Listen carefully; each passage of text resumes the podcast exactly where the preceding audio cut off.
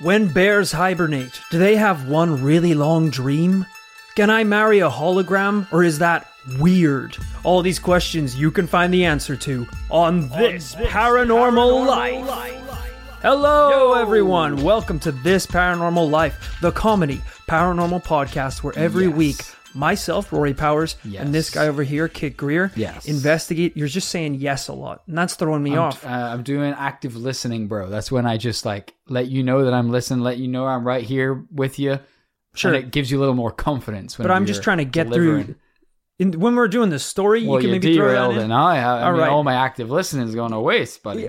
Actively, you're fing up the intro to the show. Hey, I'm not the one who did the intro. I'm not the one who brought it off course. so- Every every week, we investigate a brand new paranormal, a brand new paranormal tale, case, claim, or beast, Hmm. and come to a conclusion as to whether or not it is real. That's just coughing. That's just Well, coughing. just you didn't even say seem anything. like a lively audience. You ever heard a lively debate? How about we try some active listening with just it's just a nod, nice nod to let me know that you're in the room. Right there with you, bud. Can't wait. This week we've got a great email suggestion from Cariel Holmer and Steve Atkins. Hmm, thanks, guys. They emailed in and suggested a case called the Betty and Barney Hill case, a story of UFOs, alien abductions, and star maps. Whoa. Immediately I was hooked. So, Steve and Cariel, you're gonna get what you wished for. It's time for us to investigate. Quick disclaimer a lot of the info today is coming straight from Wikipedia. What? For some Why? reason, Wikipedia has an insanely comprehensive log of all of the events that took place. An almost suspiciously comprehensive log. yeah. It knew what people ate for breakfast, weirdly. This is also gonna be a big one, folks. So get ready for the ride of your lives. We gotta tackle a lot of things very quickly. No multitasking, all right? I, I see you guys washing the dish. Yeah. Washing the dish Yeah. while you try to listen to the bish. You're on Twitter while you're listening to the podcast. Lock your screen and look at your dead eyed reflection in the glass. That's all you need to see right now, guys. We need your full attention. But also, if you are on your phone, just go into iTunes. Um, Wouldn't five hurt. stars on Wouldn't the hurt. app. Just give us a quick little review. Then put that shit down. What are you doing in the iTunes store in the first place? Put that shit down. That was a test, and you failed. It was September 19th, 1961, around 10:30 at night. The Hills had just finished a vacation visiting Niagara Falls and were on their way back to their home in Portsmouth. They're driving through the dark, radio on low, trying to make it home before it got too late. When Betty noticed a light glowing faintly in the sky, it looked like a shooting star coming down to Earth, but its movement was too erratic. Occasionally, it was even moving upward. They both kept an eye on the object as they drove, until Betty urged Barney to stop the car so they could go out and take a look. So they pulled the car over. Betty grabbed a pair of old binoculars from the back seat, Jurassic Park style, and tried to get a better look at the object. She said it was odd shaped and had multicolored lights. Barney was like, Give me those goggles, you crazy old woman, and decided to take a look for himself, skeptical of what she was talking about. Barney said, Oh, that's not a UFO. It's some sort of commercial airliner. They're probably going to Vermont on its way to. W- Wait a minute. Barney froze. It looked like the object had turned and was beginning to descend in their direction. That's not good. We should go, Barney said. what, are we in Vermont? The couple quickly hopped back into the car and sped down the road, eager to move away from whatever the strange object was. But their night was only getting started. The Hills continued to drive on the dark road, keeping an eye on the object that seemed to be following them as they drove. They watched the strangely silent craft, erratically back and forth, moving in the night sky. At one point, the object quickly descended towards the vehicle. Barney slammed on the brakes, stopping in the middle of the highway. What the f is this thing? What does it want? I have taken some liberties uh, with- Okay, I by was including wondering. by including the dialogue in the story. I'm just assuming, based on the testimonies, that this is the dialogue that was happening. So, what kind of impression did you get of Barney that you thought He's got an itchy trigger finger and he's scared. This commercial airliner to Vermont right? is is flying pretty low all of a sudden. and you think that's Jurassic Park style. Okay, you think that's got his trigger finger itchy? Also, what are you basing that on? Has he ever shot anything? Barney grabbed his gun and left the car Okay. While Betty waited inside. Is that an artistic liberty or He genuinely had a gun it's with a him. real gun? Yeah, I think he served in World War II. Ah. So he was uh, an officer in the army. Given that he survived he did. on account of his itchy trigger finger. Yes, Jurassic Park style. Using the binoculars, Barney glanced upward at the craft that was now hovering in the sky above their car. Barney said he saw 8 to 11 humanoid figures Oh my god. peering out of the craft's windows looking down at him. If it's 8 to 11, the number does not matter. It is many, many alien figures. You don't have time to count at that point. It is 8 to 11 times the amount of aliens that are currently understood to exist. They were all wearing glossy black uniforms and black caps. Caps? I think he means like They're like a military. Ferrari pit crew or some shit. I think he means like military sort of caps. I don't know what Uh. they're called. I mean, it's still weird. As he locked eyes with one of the creatures, he could feel a message being sent to him. Stay where you are and keep looking. As the craft lowered itself down towards Barney, he tore the binoculars away from his eyes. F that! And sprinted back to the car. He jumped inside screaming, They're gonna capture us! At this point, the object was right in front of the vehicle. Barney slammed his foot on the pedal and took off down the road, yelling at Betty to keep an eye on the object. She rolled down the window to look, and almost immediately, they heard a rhythmic series of strange sounds, beeping and buzzing. The car felt like it was vibrating as they tore down the road like a rocket. They said they felt a tingling sensation in their bodies and experienced some sort of altered state of consciousness. Oh, and then, all of a sudden, the noises stopped and the craft was gone. What? Like that? Yeah, here's where it gets really interesting. They were wondering what happened. Did it disappear? Did it just take off? Barney looked at the road. Wait a minute. Where are we? He said. The hills found that they had traveled nearly 35 miles down the road, but neither of them could remember the journey at all. This three, four hour trip home took seven hours to complete, Right. and a number of those hours they can't recall anything. So to recap, they were coming home from their holiday in Niagara Falls, coming home, obviously, Yeah. a route they had planned. They were going to get home by a certain time, and they arrived several hours later than they expected to. Yeah, after coming in contact with this strange craft. That's interesting because logistically they'd have to to account for that time. They would have to drive 2 hours in the wrong direction to for it to take that long to get back. And it sounds like they drove two hours up, which Sounds is like- pretty wrong. Sounds like they drove 2 hours Morgan yeah.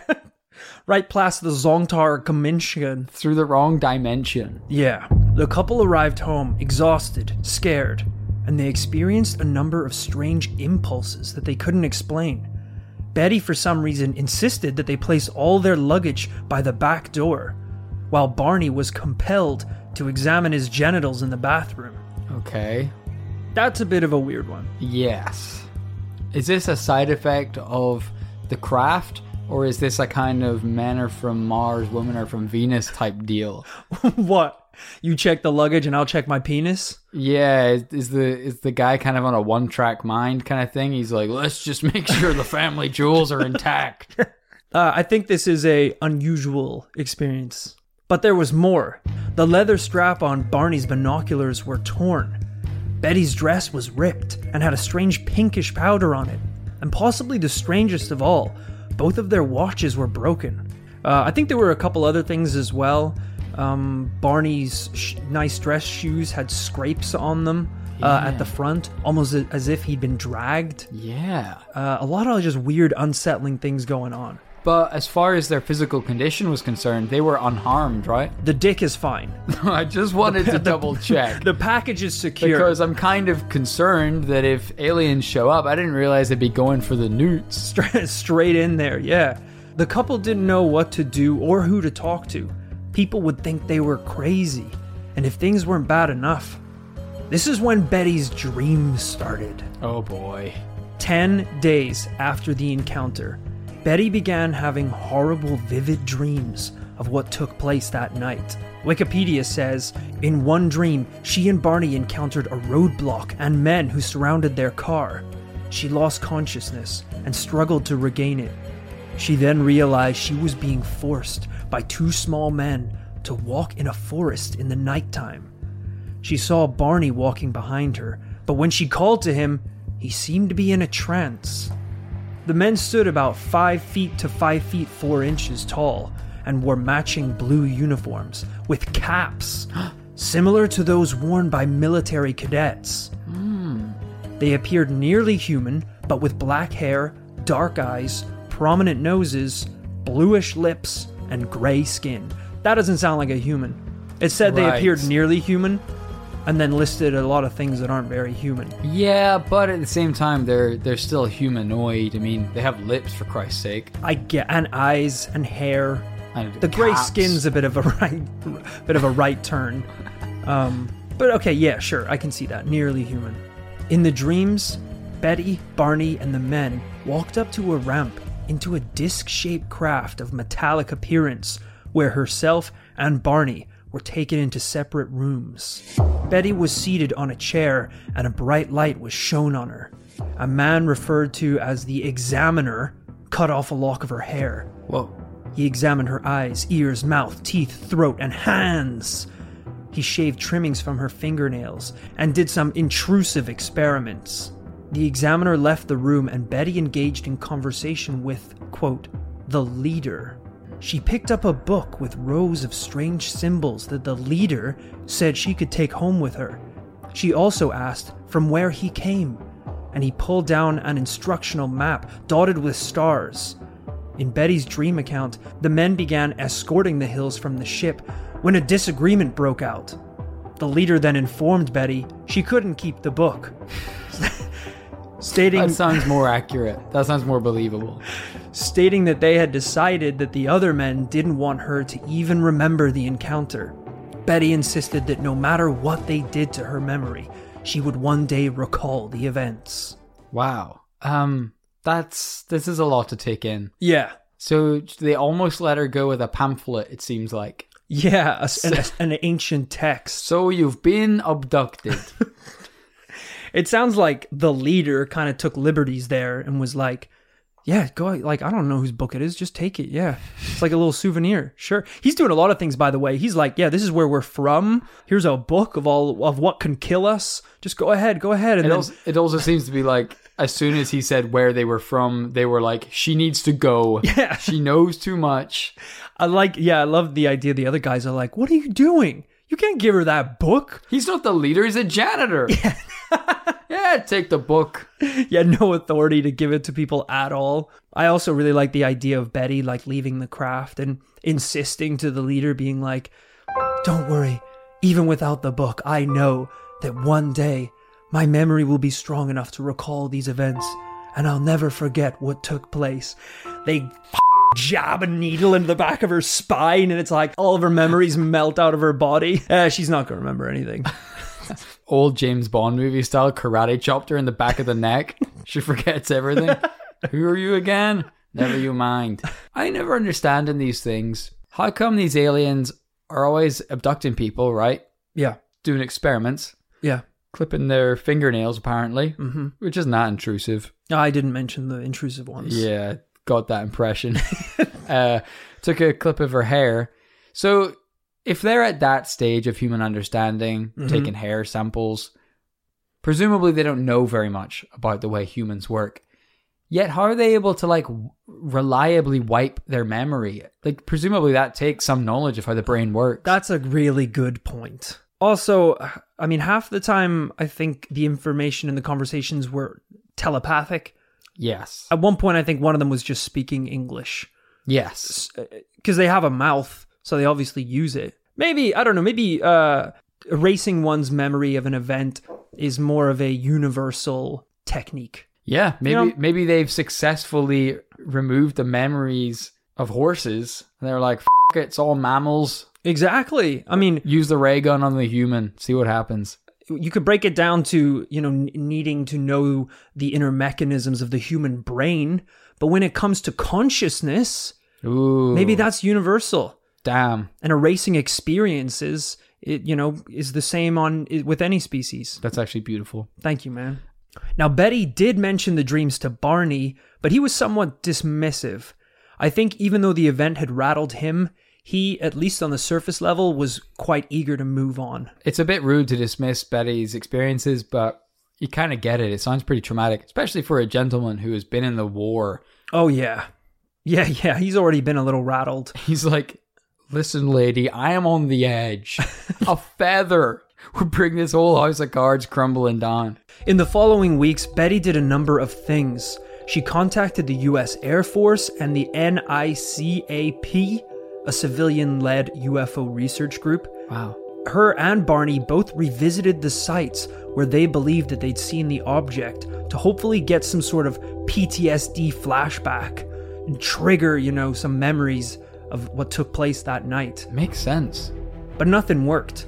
Eventually, their research led them to Dr. Benjamin Simon, a man who offered to use hypnotism to try and uncover the repressed memories of that night.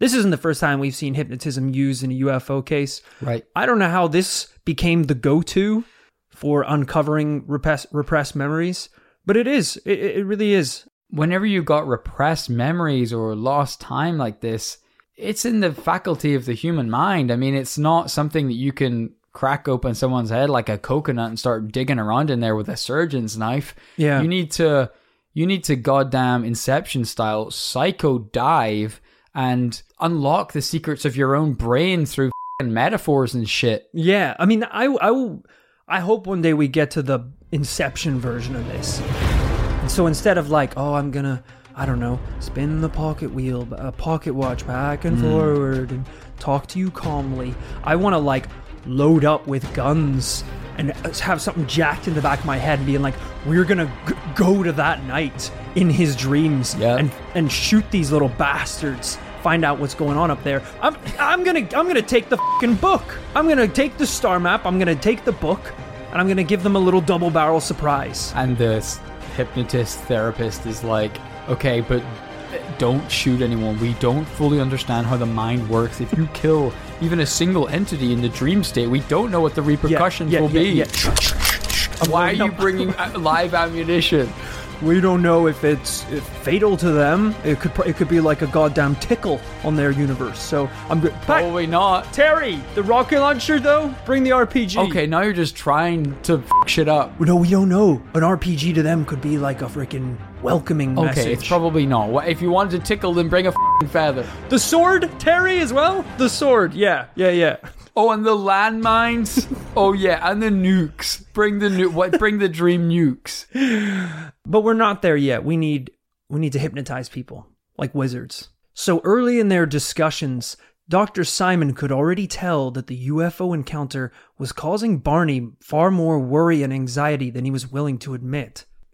So they started with Barney. This guy's a tougher nut to crack. They sat Barney down and they talked calmly, swung the pocket watch, whatever you do to hypnotize people. And suddenly, Barney starts recalling all these forgotten details. Simon could see he was struggling to process it. His mood would fluctuate. He was having emotional outbursts and screaming. And throughout the process, he kept referring to the eyes.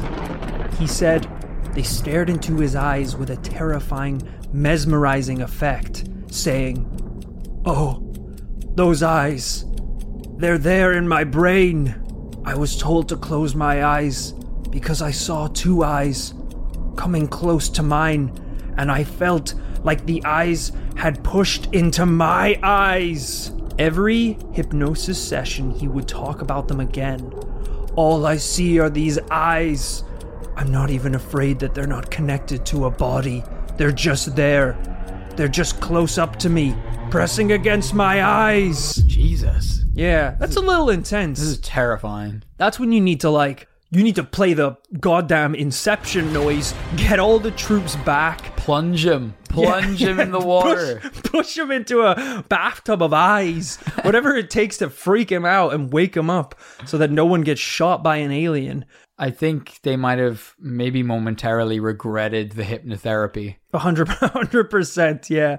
So after, I mean, they did multiple sessions with Barney and actually covered a lot about what happened that night, what happened to him, his experience, and of course, a lot of eyes. So they moved on to Betty sessions. It is worth noting that each of these sessions was done independently, as to not affect the uh, other person's hypnosis session and kind of like feed them any information. Okay, so uh, Betty wasn't at Barney's session and vice versa. Yes. Okay. Yeah, yeah, yeah.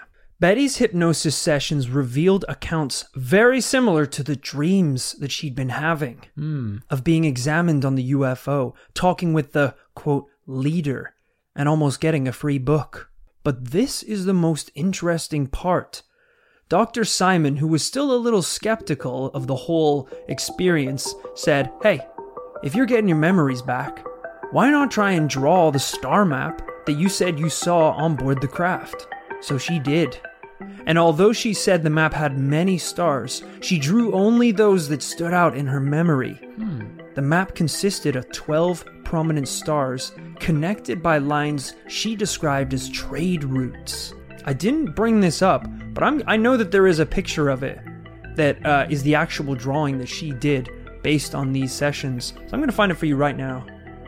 That would be absolutely fascinating because this is, like you say, totally non corroborated with her partner evidence. It's some of the best and most convincing paranormal evidence we've ever seen. Feast your eyes. Okay, wow. Betty's drawn a bong. Watch it. Uh, It's a star map. It's. It could be a number of things, but it mostly looks like a bong with a couple ping pongs coming out of it. Look, it's not the most exciting thing because a star map is essentially dots, Yeah. and trade route lines are lines. Okay. So it looks like an incomplete connected dot sort of image. You know, to, to be fair, I mean, it's possible that someone who actually knows about this shit, like an astronomer, that they might draw something something like this too. I mean, like you say, space is just empty and then it's filled up with dots, aka stars. Yeah. Um, pretty interesting the idea that these aliens might have trade routes. Yeah, that's really going in the deep end, isn't it? It's very detailed. Because it's like, oh, not only do I remember certain stars, here's also the trade route. Here's where they do their goddamn shopping. Yeah, I know. It, it seems like probably could have just done the constellations. It's interesting you brought up getting an astronomer involved. Because in 1968, a teacher and amateur astronomer named Marjorie Fish, she's not a fish, she's a human, just nipping that in the bud before you snipe No in one said anything, that. No one said that. heard, heard a little carping about the story. Why'd you make a fish pun? Then? That's just if you didn't want us to bring up the fact that it sounds like she could be a fish. I wrote that in because I was 100% sure you were going to call her a fish. Okay, So I just- I was trying to- You should have. I was trying to preempt. Um, okay, well, I'm gonna have to change a bunch of this shit then. There's I- more. Yeah, there's a whole ton of fish puns because I thought you were gonna make fun of her for being a fish. Well, even and then I I, was gonna have to. There's something in here about her floundering. Even Um, if I had, it, it wouldn't have necessitated a paragraph of fish puns. There's I don't think we about ever really do pun gags. something here about her friend Annette, like a net, a fish net. Um, I'm gonna have to cut Jeez, all that's a that. stretch, man. Annette wasn't even a real character in the story. I made her up to facilitate the That's fish puns. Bad journalism, also. Honestly, I'm a little rattled right now. I feel like a fish out of water. Okay. That was the last. Do you want to one. just get them all out that was system that was actually the last one. Is Marjorie Fish even real? Did you just want to talk about fish? She actually doesn't exist. Okay. the The real name was Michael Salmon. It wasn't obvious enough, so I had to change it to Fish. What? It's incredibly obvious. No, I just thought I didn't think you were gonna go for the bait, like a fish bait. See what I did there? There was actually one more. I lied. That was the last one though. But I got you though, right? Hook, line, and sinker. That was the la- that was the last one. And then it's, it's over. You said the last one three times. I know, and I know that I've said that before, and I've lied. So my truths are starting to look a little fishy. But I swear to God, That's the that's, the last one. that doesn't count because it's the same thing as Marjorie Fish. Exactly. Let's. Should we, I guess we should keep going. Dude, I mean, if you want, it's your investigation. Honestly, derailed. ah, I'm so I'm all over the place now, man. Okay, I honestly thought you were gonna make fun of her for being a fish. Let's just I'll just call her fish. no. No, that's no, you're right. That's worse. I think we have to move. I'll call her Marjorie. fish. I think at this point it's derailing the entire episode. It's kind of over- overshadowing somehow even the UFO investigation. You're right. You're right. We'll just push on. we'll just call her Marjorie. How about that? Sure. Leave the fish out of it. Marjorie, fish, heard about the story and was intrigued by the star map, wondering if maybe it could be deciphered to reveal which star system the UFO had come from. It's pretty smart, isn't it? She managed to construct a three dimensional model of nearby sun like stars, and after studying thousands of vantage points over several years, she discovered the only one that seemed to match the star map was the viewpoint of the double star system of Zeta Reticuli. Oh. The old ZR words. Her conclusion was agreed with by Walter N. Webb. Sorry, I just. I was so sure you're going to do a spider pun in there that I haven't offered a single pun Honestly, this episode. that's rattled me. I just I I wrote this episode thinking you were going to interrupt with a bunch of shit, and then now and now Which I don't. based on nothing. I've never done that before. Oh Jesus. Okay, fine. Sorry.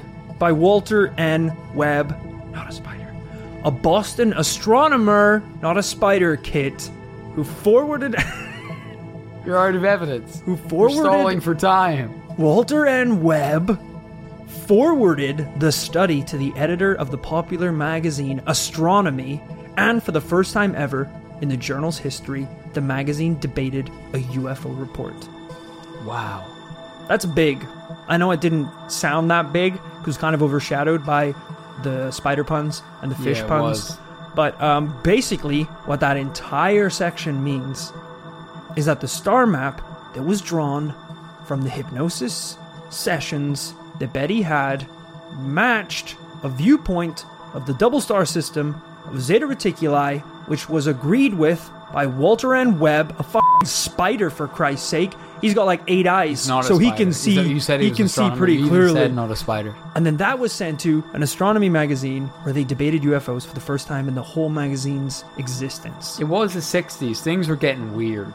The stars that she picked out for her drawing sufficiently matched real stars in the night sky, and not only that, from a specific vantage point from a star system. It was crazy. That's nuts. crazy enough to have a whole debate about it, even though I'm pretty sure the magazine article was debunking the reasons uh, that it was wrong. Okay. Yeah. Um, We're not going to talk about that? irrelevant though. right. and sure, Marjorie Fish, I think on her deathbed, actually, um, when new evidence came out, had to deny all the claims that she'd made previously that there was actually a link to the star map and Zeta Reticuli. You think this is evidence is like getting into a fight with your neighbor, it going to court, you losing, and then saying that that was somehow evidence that like the law had spoken, they debated it, therefore it must be somehow valid. It's like, no, they shut you down. Yeah, you'd be like, well, at least it was a conversation. it's like, well, you, yeah, but it was a very short one, and now you owe him money. It's like, still though, it was up for debate who was right and who was wrong. There were honestly people on both sides. It's a crazy story. I'm not going to pretend like it's not a crazy story. Uh, I'm also not going to pretend like I didn't gloss over a ton of shit Okay. because I did. First off, right? All of these hypnosis sessions are recorded. You can listen to them. Really? Yeah, they're all on YouTube. I didn't include them for I didn't include them for two reasons really. One is even though I really sexified Barney's hypnosis sessions, you know, very scary talking about the eyes, the Right. eyes. Yeah, that was Um, pretty disturbing. These hypnosis sessions went on for hours Okay. and were over days. He he it wasn't just mumbled eyes once, and I kind of blew it out of proportion. it wasn't just about the eyes. I think I said something about he had to be put in an insane asylum. that was fake. Uh, he he pretty much it wasn't as as sexy as that. He pretty much told start to finish a very coherent retelling of exactly what happened that night. Yeah. So it wasn't just kind of like cool mumbling about the alien's eyes. Sure. It was like, so I went here, I was taken here, they took me to this room, Betty was here. It's, it's not that exciting. Okay. I mean, I think at one point they ganked some of his sperm and put something up his ass, uh, did a bunch of scraping. He didn't get a book or anything like that. But um, yeah, it, it, your, your, your typical kind of UFO abduction uh, procedures that you would think is going on. Um, so one, I didn't include them because Although that would explain why he immediately went to the bathroom to check his junk. he did actually get um some bumps or something on his groin, Okay. but I think that was unrelated. Yeah. because the doctor gave him some medication and then it went away. So that might have just been an STD. I don't know. that was fine. But the other reason I didn't include the recordings is that there's just it's his especially are pretty horrible. Right. There's a lot of screaming involved because I think the idea is through the hypnosis you are reliving internally the events of that night. I listened to the tapes and I read the transcripts, and there's a lot of times where uh, Dr. Simon has to be like, "Whoa, whoa, whoa, chill out! You're not there. You're safe. It's not happening now." Because he starts to believe he's there now, and he just starts screaming. The trigger finger was getting itchy. yeah. Honestly, yeah. But hey, if this is a testimony to how real this is, like all our great cases, at one point, Project Blue Book got involved. What? Honestly, when we started talking about them, I assumed it was like some top secret, super classified CIA project where the highest of the high hmm. were sent to investigate the most paranormal of the paranormal. Five cases later, these guys are just showing up to anything. If you probably saw a weird looking bird, they would show up and kill it and take the body away. They were borderline like going to just random schools show and tells. yeah, and just see what's Just going seeing on. if the kids were saying any suspicious shit. It's insane. Um, but they did get involved, and uh, a whole write up of the case and the the entire transcript of the hypnosis sessions can be found on the CIA.gov website Yeah. as declassified information. Wow. Take from that what you will. That actually probably adds a level of believability to the case. Yeah, that seems bad. Why? Why does the CIA I don't know, man. Barney and Betty Hill's private hypnotherapy session transcripts? I'm gonna tell you something, guys. You can find a lot of weird stuff on the CIA.gov website. There's a ton of very strange documents that I think they just think no one's ever gonna actually find or really look for or care about. Look at this. This is just an official US Air Force UFO form that you sign with all the details if you find a UFO. We're not gonna talk about this? This is wild. Maria's accidentally uncovered some WikiLeaks shit. You're the next Snowden brother. Honestly, th- th- this is this is bananas. Check this out. Is that a UFO with a U.S. Navy sign on it? That's a UFO that America and Canada built. I'm not joking here, guys. This is the CIA.gov website. They just built a UFO in 1965 that they had to decommission because it couldn't fly more than a few feet off the air. But it says approved for release in 2001. I can't look at this too much. It's like the sun. This is Rory at his like Thanksgiving dinner with his family.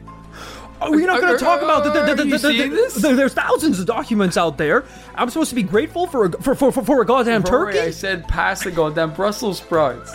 Your heads are going to be uh, vegetables like Brussels sprouts if you don't open up your eyes and, and, and, and admit the fact that we are living in a cosmic egg. you, you open, you blink, everyone's gone. it's December 7th. Thanksgiving was over weeks ago. We've talked a lot about the case. I actually think some of those points I brought up at the end strengthen the argument uh, towards this being real. Having the documents on the official CIA website uh, talking about the actual tapes of the hypnosis sessions, and after the incident and in the future, the Hills apparently made no effort to seek publicity. We is always like will. to see that. We always like to see that. Exactly. I mean, granted, I think down the line they were involved with a book that became a bestseller, and Okay. sure, there was a Hollywood movie based on the event. Okay, so they didn't seek publicity because they were getting fat publicity. They were drowning in it, yeah. Okay. Also, they wanted a pretty sweet commish from this particular episode. Uh, yeah, that's true. They did. Uh, later in life, Betty claimed this is where it gets a little bad. Later in life, Betty claimed to have seen You're UFOs. being your own devil's advocate for some reason. Betty claimed to have seen UFOs a number of times after the initial abduction, Okay. and she became a quote unquote celebrity in the UFO community. Our listener, Stevie, when he emailed in, he'd be like, please ignore the fact that towards the end, Betty started to lose her marbles a little Ah. bit. So I don't know how much later in life she started claiming to have have been abducted more by UFOs more times or seen UFOs more times. Yeah, there seems to be an unfortunate trajectory with people who have experience of UFOs where they somehow decide it's because they are somehow special. Yeah. They have a connection with the UFOs. The UFOs get them, and that they are like tuned in to some UFO frequency. I guess it must be tough if you if you are abducted by an alien and then you try and tell people about it and the only people that will treat you with some respect are all the other people who think they've been abducted by aliens or at least believe aliens are real. And then you you're in this kind of like self-serving cycle of you know being more involved and being fed more information by the only people who will listen to you who are the wildest people. And then you're in like an echo chamber of of alien abductions. And that can probably be pretty damaging. You know there's no voice of reason to come in and be like let's just chill out let me hypnotize all y'all for a little second here we're gonna go into your dreams my name's Dr. Spider. I'm going into your dreams. It doesn't happen. So um in a lot of these cases that's what we see is people who possibly never had any interest in the paranormal have one encounter and then spend the rest of their lives touring paranormal events, writing books, being involved in the community and um whether or not that's a good thing or not is to be debated, I guess. Well, it's yeah. I mean, goddamn. I mean, how much of what those people do, exactly what you described, is because the world that we've set up, it's not very kind to people who have who are blabbing about paranormal shit. It's true. It's not easy to like speak at a UFO. I say this is someone uh, living this life. who's been rejected from multiple paranormal events. It's not easy to speak at a paranormal convention and then like turn up to a, a straight laced job interview on Monday and ace it and sell yourself as a normal member of society. The Yeah. problem is that once you are sidelined into this alternative community and your defining moment in your life is this weird thing that not everyone believes in, how are you going to make money? How are you going to sustain yourself in this life? Kind of got to double down yeah. and say, This is me, this is who I am, I'm a goddamn freak. I'm gonna speak at conferences. This is you at the job interview. I'm a goddamn freak. The interviewers tapping the security button. They can't get there fast enough. like, what, what would you say is your biggest weakness? Well, a Martian broke my fing spine with a space baton. It hasn't healed fully since, so that's pretty bad. Also, I'm a perfectionist. security guy walks in. They're back. Come with me, master. You're not hired yet. Please don't touch me. It's a problem. It is a problem. it is a pro. One size fits all seems like a good idea for clothes until you try them on. Same goes for healthcare. That's why United Healthcare offers flexible, budget friendly coverage for medical, vision, dental, and more. Learn more at uh1.com. Hey, I'm Ryan Reynolds. At Mint Mobile, we like to do the opposite of what Big Wireless does. They charge you a lot, we charge you a little. So naturally, when they announced they'd be raising their prices due to inflation, we decided to deflate our prices due to not hating you. That's right. We're cutting the price of Mint Unlimited from $30 a month to just $15 a month. Give it a try at mintmobile.com slash switch. $45 upfront for three months plus taxes and fees. Promo rate for new customers for limited time. Unlimited more than 40 gigabytes per month. Slows. Full terms at mintmobile.com. This show is sponsored by BetterHelp. Kit, when we bottle up our emotions, it can start to affect us negatively. Sometimes it's important that we get stuff off our chest. Tell me about it. I found a UFO in the forest and now this thing is attached to my chest. Jesus, that's an alien. Mm-hmm. All right, I was speaking metaphorically about dealing with emotions and talking about our feelings by using services like BetterHelp. I don't need to talk about my feelings. This thing can read my mind. Therapy can be a great way to set boundaries and become the best version of yourself. With BetterHelp, you can get matched with a licensed therapist that suits your needs. It's online, convenient, flexible, and suited to your schedule. You're saying they can get things off my chest, like uh, Zonktar here? Don't give it a name. Maybe me and Zonktar can sign up for BetterHelp together. Give it a shot, and whatever it is, get it off your chest with BetterHelp. Visit betterhelp.com slash paranormal Life today to get 10% off your first month. That's betterhelp, H-E-L-P dot com slash paranormal life. Problem. Um, but look, that's all the evidence really that we have for this case. I mean, if you are interested in this story, I'd say, I mean, definitely do check it out yourself. A lot of the events that take place that were uncovered in the hypnosis sessions are pretty eye opening, pretty terrifying, and um, I don't know, pretty, the tapes are pretty believable. Okay, okay. When I was reading the transcripts of Barney's sessions, it sounded, it was like nonsense. It was too coherent he was basically it was like he was telling a story. Okay. But when I listened to the tapes and how it was being told, it's quite unsettling because mm. it's also hearing a grown man who is terrified mm. and like screaming like the top of his voice. And I wasn't prepared for that. I was like, "Oh damn, this is a weird thing to be lying about if you're going to be this passionate and this scared mm-hmm. um, during a hypnosis session." So I don't know. This is a tough one. I'm I'm I'm gonna throw it to you first, kid. In the Betty and Barney Hill case, what are you thinking? Well, like you say, listening to those tapes, this might be a case we sometimes come across in paranormal investigations where if the case is not objectively real, whether that is up for debate, what is maybe not up for debate is that the people it happened to believe it 100%. Yeah, that's a really interesting point because that was kind of the conclusion that Dr. Simon came to uh, at the end of the sessions was that I don't think that these people were abducted by aliens, mm-hmm. but I 100% think that they think they were abducted by aliens. He's right. like, there's no doubt about it.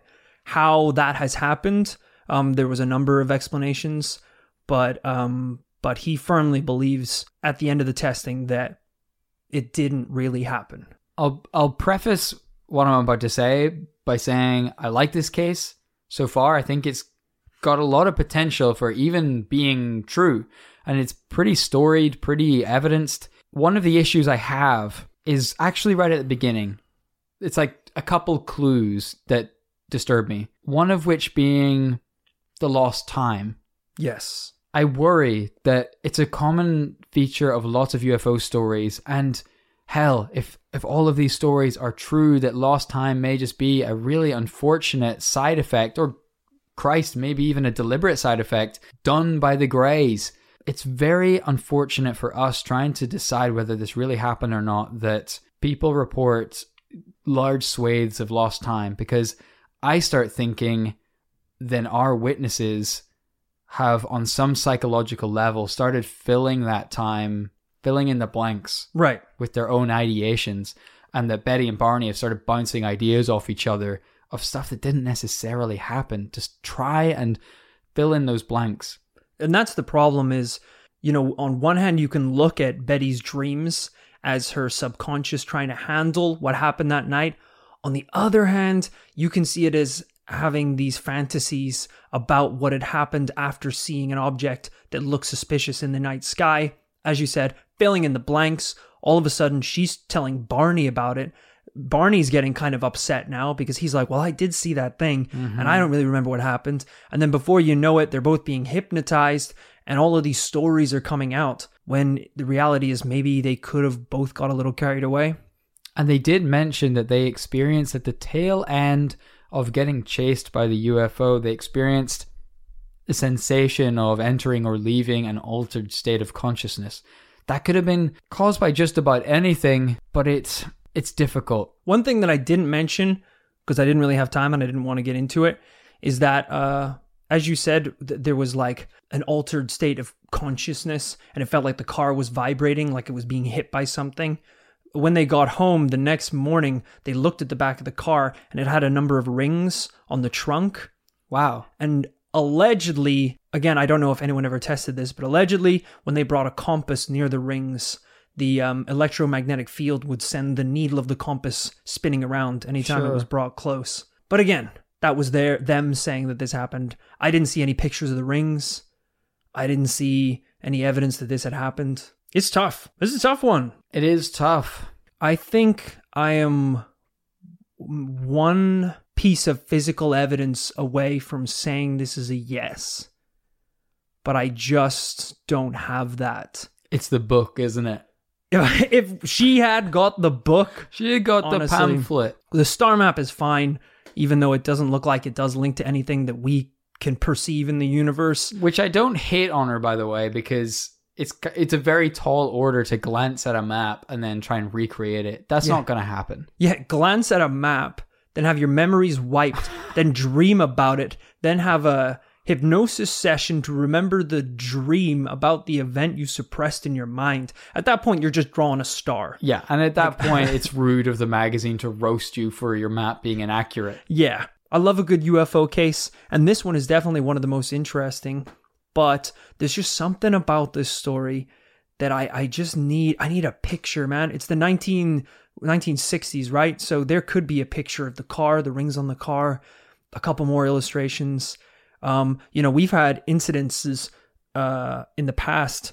Like I forget what was the one where it was like a diamond UFO. Yeah. Do you remember that one? Damn. but but the people who were there and and were kind of blasted by the craft they all got radiation poisoning Yeah, And there- very concrete evidence. it was like medical documents confirming it and that was like a really good solid piece of evidence whereas this one we have quite an elaborate story um that i'm not quite sure i'm ready to believe just yet I agree. And, you know, this is it.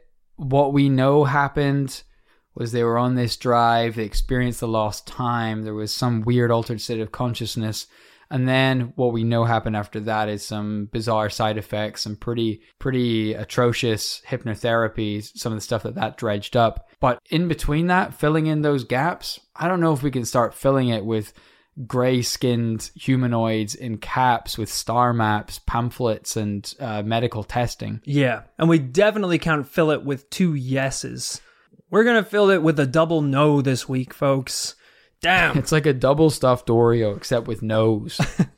But thank you so much to Cariel Homer and Steve Atkins. That was a banger, guys, and I really enjoyed investigating it. So thank you so much. If you have your own case you want us to investigate, please email it in to this paranormal life podcast at gmail.com.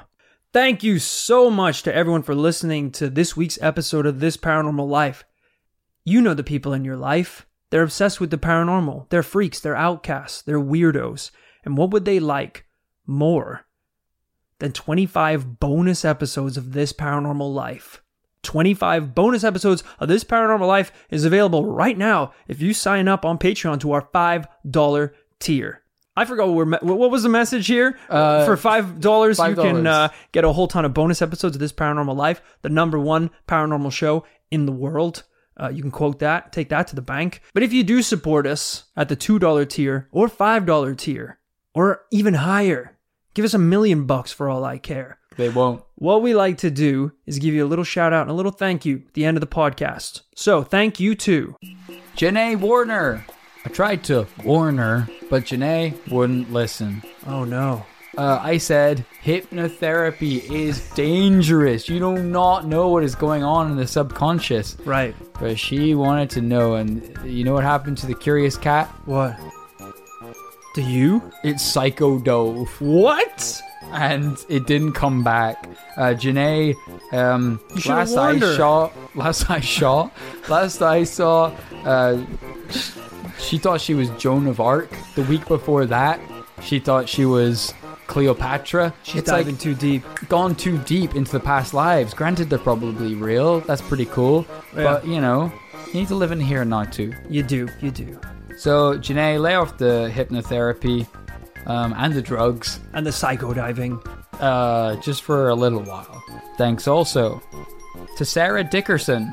Sarah, I didn't mean to scare you, but I feel like I need to apologize because I did sneak up behind her and scream, Sarah! Oh, Um, that would do it. it did. I didn't realize she had a high cholesterol. She was on a knife's edge, and uh, her heart just exploded the second that I screamed it. Really? So she is a spirit now, Okay. um, but I'm glad to see that somehow those AirPods are just floating in space, like like Colonel Floating Gun, just two AirPods hanging out there. She's still enjoying the podcast. Hopefully, still not pissed at me, because frankly, it wasn't my fault, was it, Sarah? It was a little bit, sure, granted, a tiny bit. Seems to be mostly your fault. But she's still here, which means she's she's not that angry, which is nice. Thanks also to Stuart Warnock. We've all heard of Stuart Little. This is Stuart Biggle. Whoa. It's a it's a giant ass rat.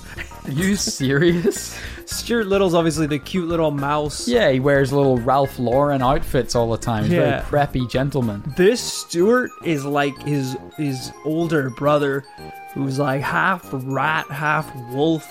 He doesn't. He wears like tracksuits and a uh, and a cap.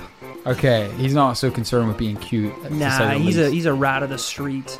Okay. But um, you know, you know, not every Stuart's gonna be the same. Stuart Biggle is he's the kind of rat you want to have have your back. What's Stuart Little gonna do in a fight? Get stood on? That's so true. Stuart Biggle, he's done time. It's kind of messed up. He's got up. rats on the inside. It's kind of messed up that they called the two brothers Stuart. Yeah, yeah, that is weird, isn't it? Thanks also to Adina Hampton.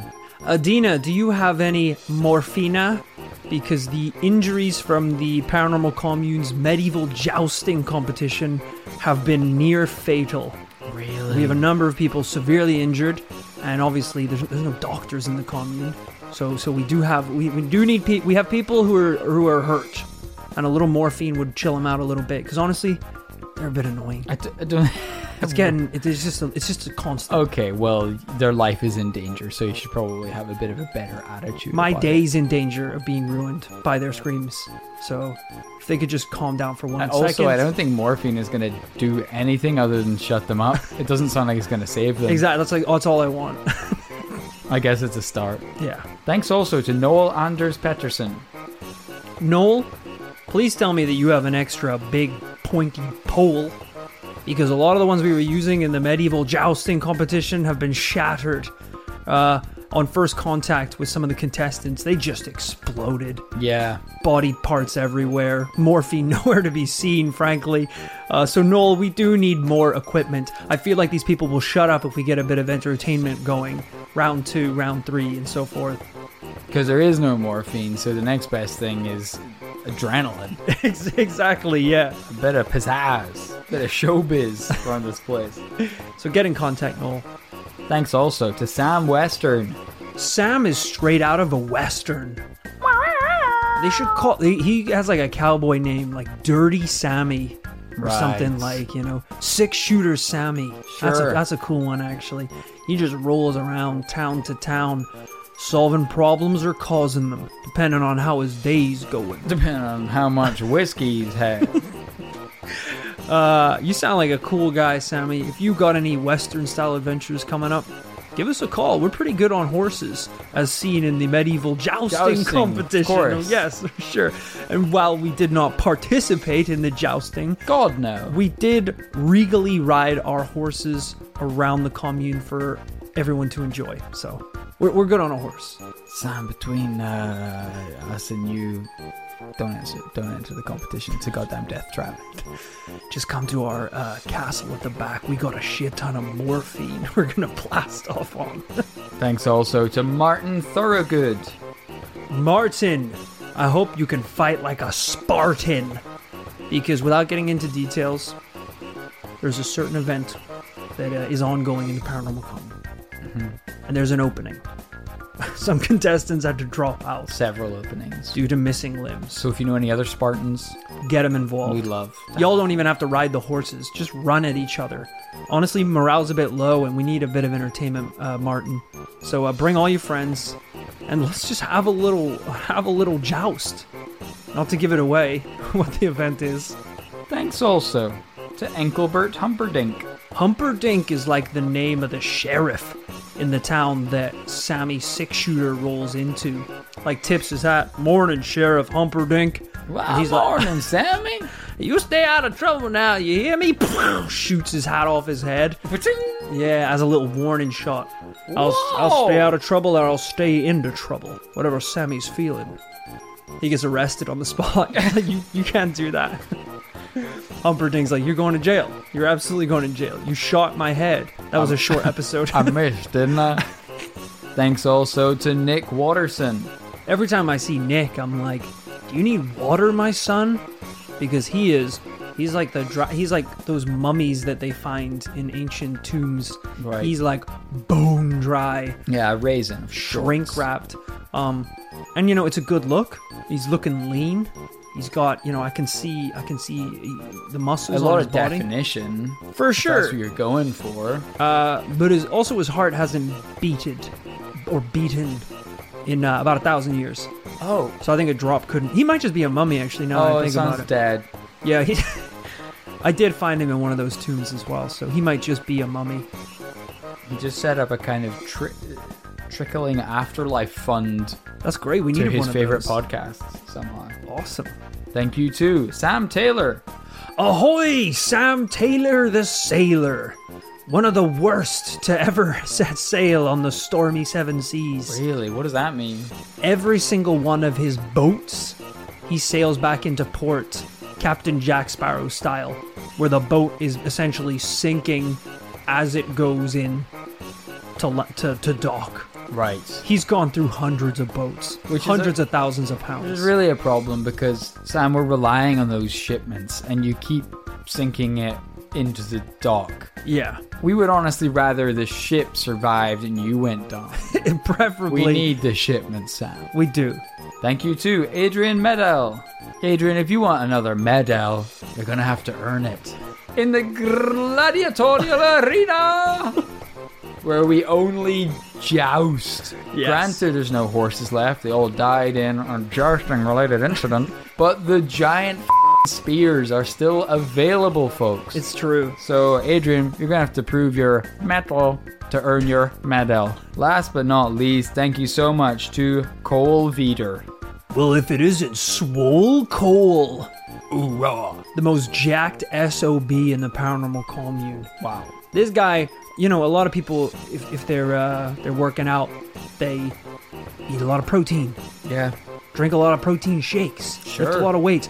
I saw this dude just straight up punch a cow in the face and then take a bite out of its unconscious body. Oh my god. At this point, we're all too scared to confront him Wow. He's some kind of. because that's pretty illegal. Yeah. It wasn't his cow. Some kind of wild Neanderthal character. But until we can raise up a police officer to be strong enough to beat him, like when the Hulk has to fight that other version of the Hulk that's, I don't know, what is he? Uh, he's like the bad Hulk. Something like that. Who that. knows? That's what we need, and that'll be a great uh, event to take to take place, and everyone can come and watch it when the jousting season has finished. Of course. Thank you so much to all those people, and thank you to you, the listener, for tuning in this week. What a case! We had a blast. Again, please send in your email submissions, and until then, we'll be back with a brand new case next week of this paranormal life.